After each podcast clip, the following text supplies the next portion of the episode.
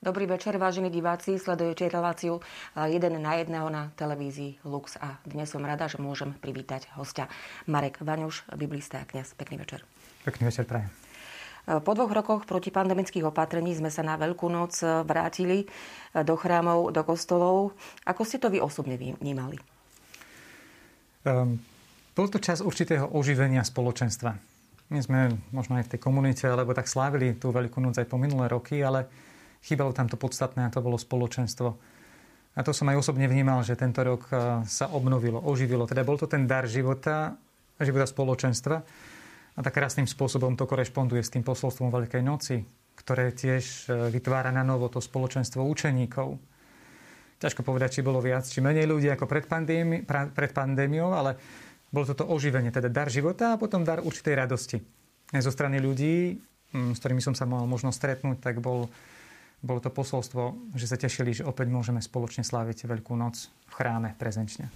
Pamätám si, e, pred dvoma rokmi svätý Otec slavil veľkonočné trojdni, tak povediac sám, alebo s minimum e, ľudí. Pamätáme si zábery, e, ako bol sám na námestí pred bazilikou svätého Petra. Je to, že veriaci sa vrátili v pomerne hojnom počte, e, nielen u nás do chrámov a kostolov, ale ako sme mali možnosť vidieť aj na slavenie trojdňa vo Vatikáne. Je to potvrdenie toho, že církev je skalou?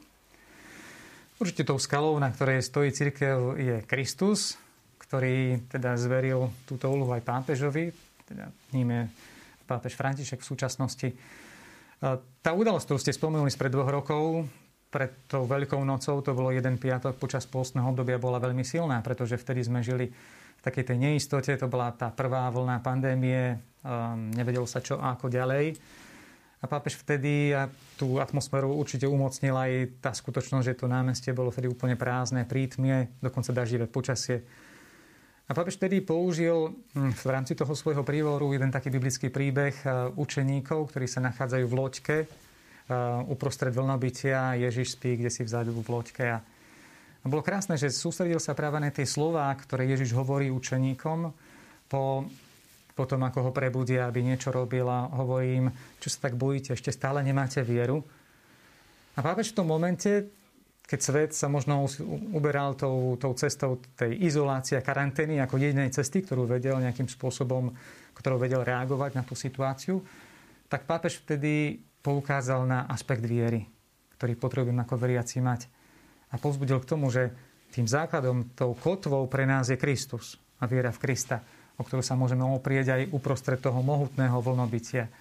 A myslím si, že v tomto zmysle je pápež pre nás takou aj skalou, Petrovi zveril ten úrad, povedal, ty si skala, ty si Peter. A pápež František je pre nás takou skalou, ktorá nám dáva nejakým spôsobom neustále nás upriamuje na tú skutočnosť tej viery, na ktorú možno počas tých vlnobytí alebo tých veľkých vln tak trochu zabudeme.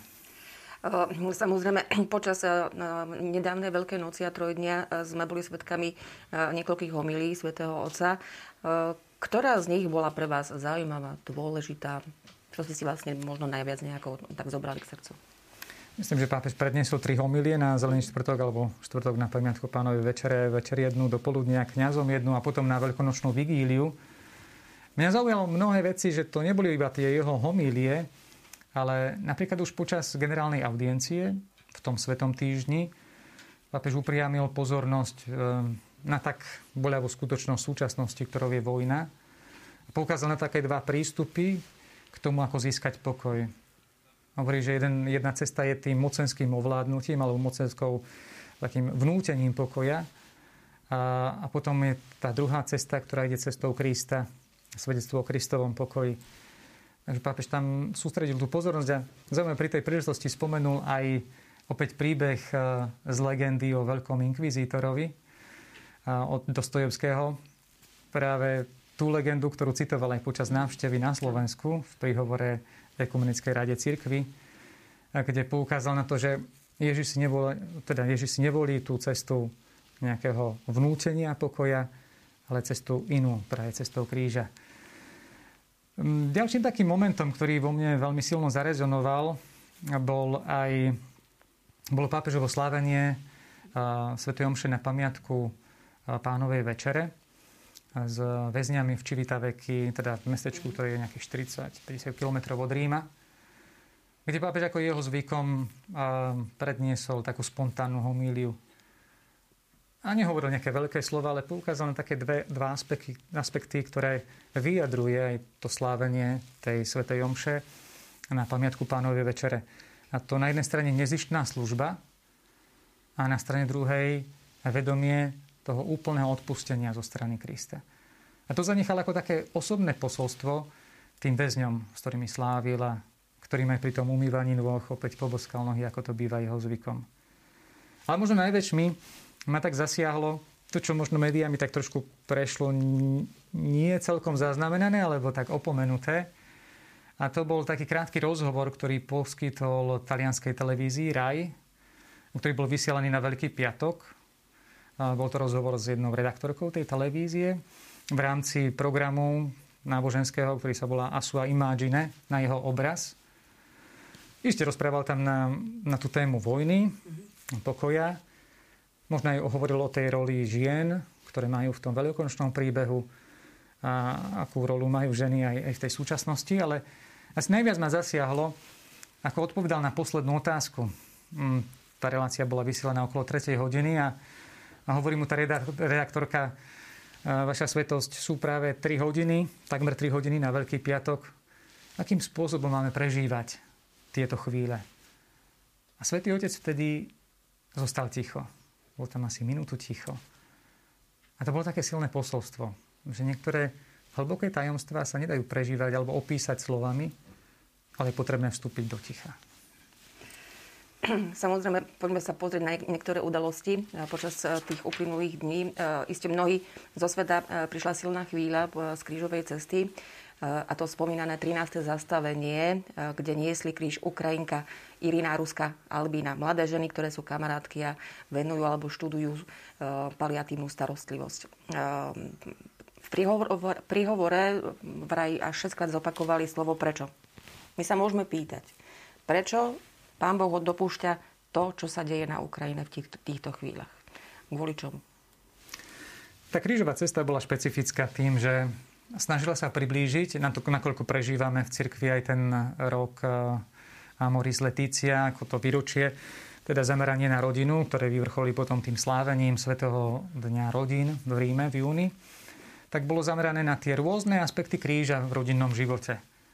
A bolo to také veľmi hlboké sledovať tie jednotlivé zastavenia, ktoré možno neboli tak tradične zoradené, ako ich poznáme pri slávení krížovej cesty alebo v tej pobožnosti, ale boli formulované alebo boli vybraté na základe biblických e, momentov. Takže tým pádom aj to 13. Zast- teda Ježišova smrť bola až 13. zastavenie, 12. ako býva zvyčajne. No a, a už teda konkrétne k tomu zastaveniu. Uh, ono, keď Vatikán z, publikoval tú formu toho slávenia, to, že kríž tam budú niesť práve tieto dve zástupkyne, jedna z Ukrajiny, druhá z Ruska, tak e, vznikla taká určitá nespokojnosť, zvlášť na tej strane Ukrajiny, že azda na to ešte nie je čas. A Vatikán na to nejakým spôsobom veľmi nereagoval a to bolo také veľmi silné posolstvo, že tu nejde o nejakú politiku, ale o posolstvo Evanielia, ktoré nám hovorí, že e, čas na zmierenie alebo čas na hľadanie toho dialogu je vždy, že vždy je ten správny čas. To zastavenie malo pripravené zamyslenie, v ktorom, ako ste spomenuli, bolo tam spomenuté 6 krát to prečo. Ono je ťažko na to odpovedať, že prečo. Um, my tak veľmi túžime potom, aby sme vedeli, že prečo. A, a zda to prečo tam bolo prítomné ako taký podnet na spýtovanie svedomia. Ako svätý Otec pri inej príležitosti povedal, že tú vojnu potrebujeme najprv premôcť uh, nejakým spôsobom v srdci srdci každého z nás začína tá vojna. A my ju potrebujeme tam vyhrať, alebo teda premôcť. Ale bolo zaujímavé, že pri samotnej krížovej ceste to, to zastavenie alebo to zamyslenie už nezaznelo. Ten, ktorý čítal tie zamyslenia, tak len pozval k tomu z očí voči smrti je ticho výrečnejšie než slova a preto zostaňme v modlivovom tichu a nech sa v srdci každý modlí za mier vo svete je táto sila, opäť sila ticha, ktorá veľmi korešponduje s tým, čo pápež nejakým spôsobom komunikoval aj tou poslednou odpovedou na otázku redaktorky v tichu. Možno je to taký apel na utíšenie alebo ticho zbraní v konečnom dôsledku. Určite. Mhm. Práve v súvislosti s vojnou v príhovore svätý Otec na, na námestí pred svet, Bazilikou svätého Petra počas Urbi et Orbi použil jeden citát. Skoncujme s ľudstvom, alebo sa ľudstvo dokáže vzdať vojny. To bol citát z manifestu Russella Einsteina z roku 1955. Možno, sa, možno nie ste správny respondent, ale predsa len spýtam sa, ako ste vnímali tieto slova a dokážu pohnúť politikmi? Mal som možnosť e, tlmočiť tento pápežov príhovor pri Urbie Dorby. A bolo zvláštne, že on sa pri ňom zastavil a zopakoval dvakrát, aby zdôraznil možno to posolstvo, ktoré vyjadruje, že, že sú iba dve cesty a ľudstvo sa istým spôsobom nachádza na takej rozdvojke, ktorou cestou sa vyberie. Um, ťažko povedať, či tí mocní tohto sveta vypočujú jeho slova. Pápež sa neustále snaží o to, aby ho počúvali a v rámci toho príhovoru Urbie Dorby, tak on potom aj tak zdôraznil, že je potrebné, aby sme si aj my, moci nemáme moc rozhodovať o tých veciach v súvislosti s vojnou, aby sme si nezvykli na vojnu, aby sa nestala nejakou už súčasťou nášho života.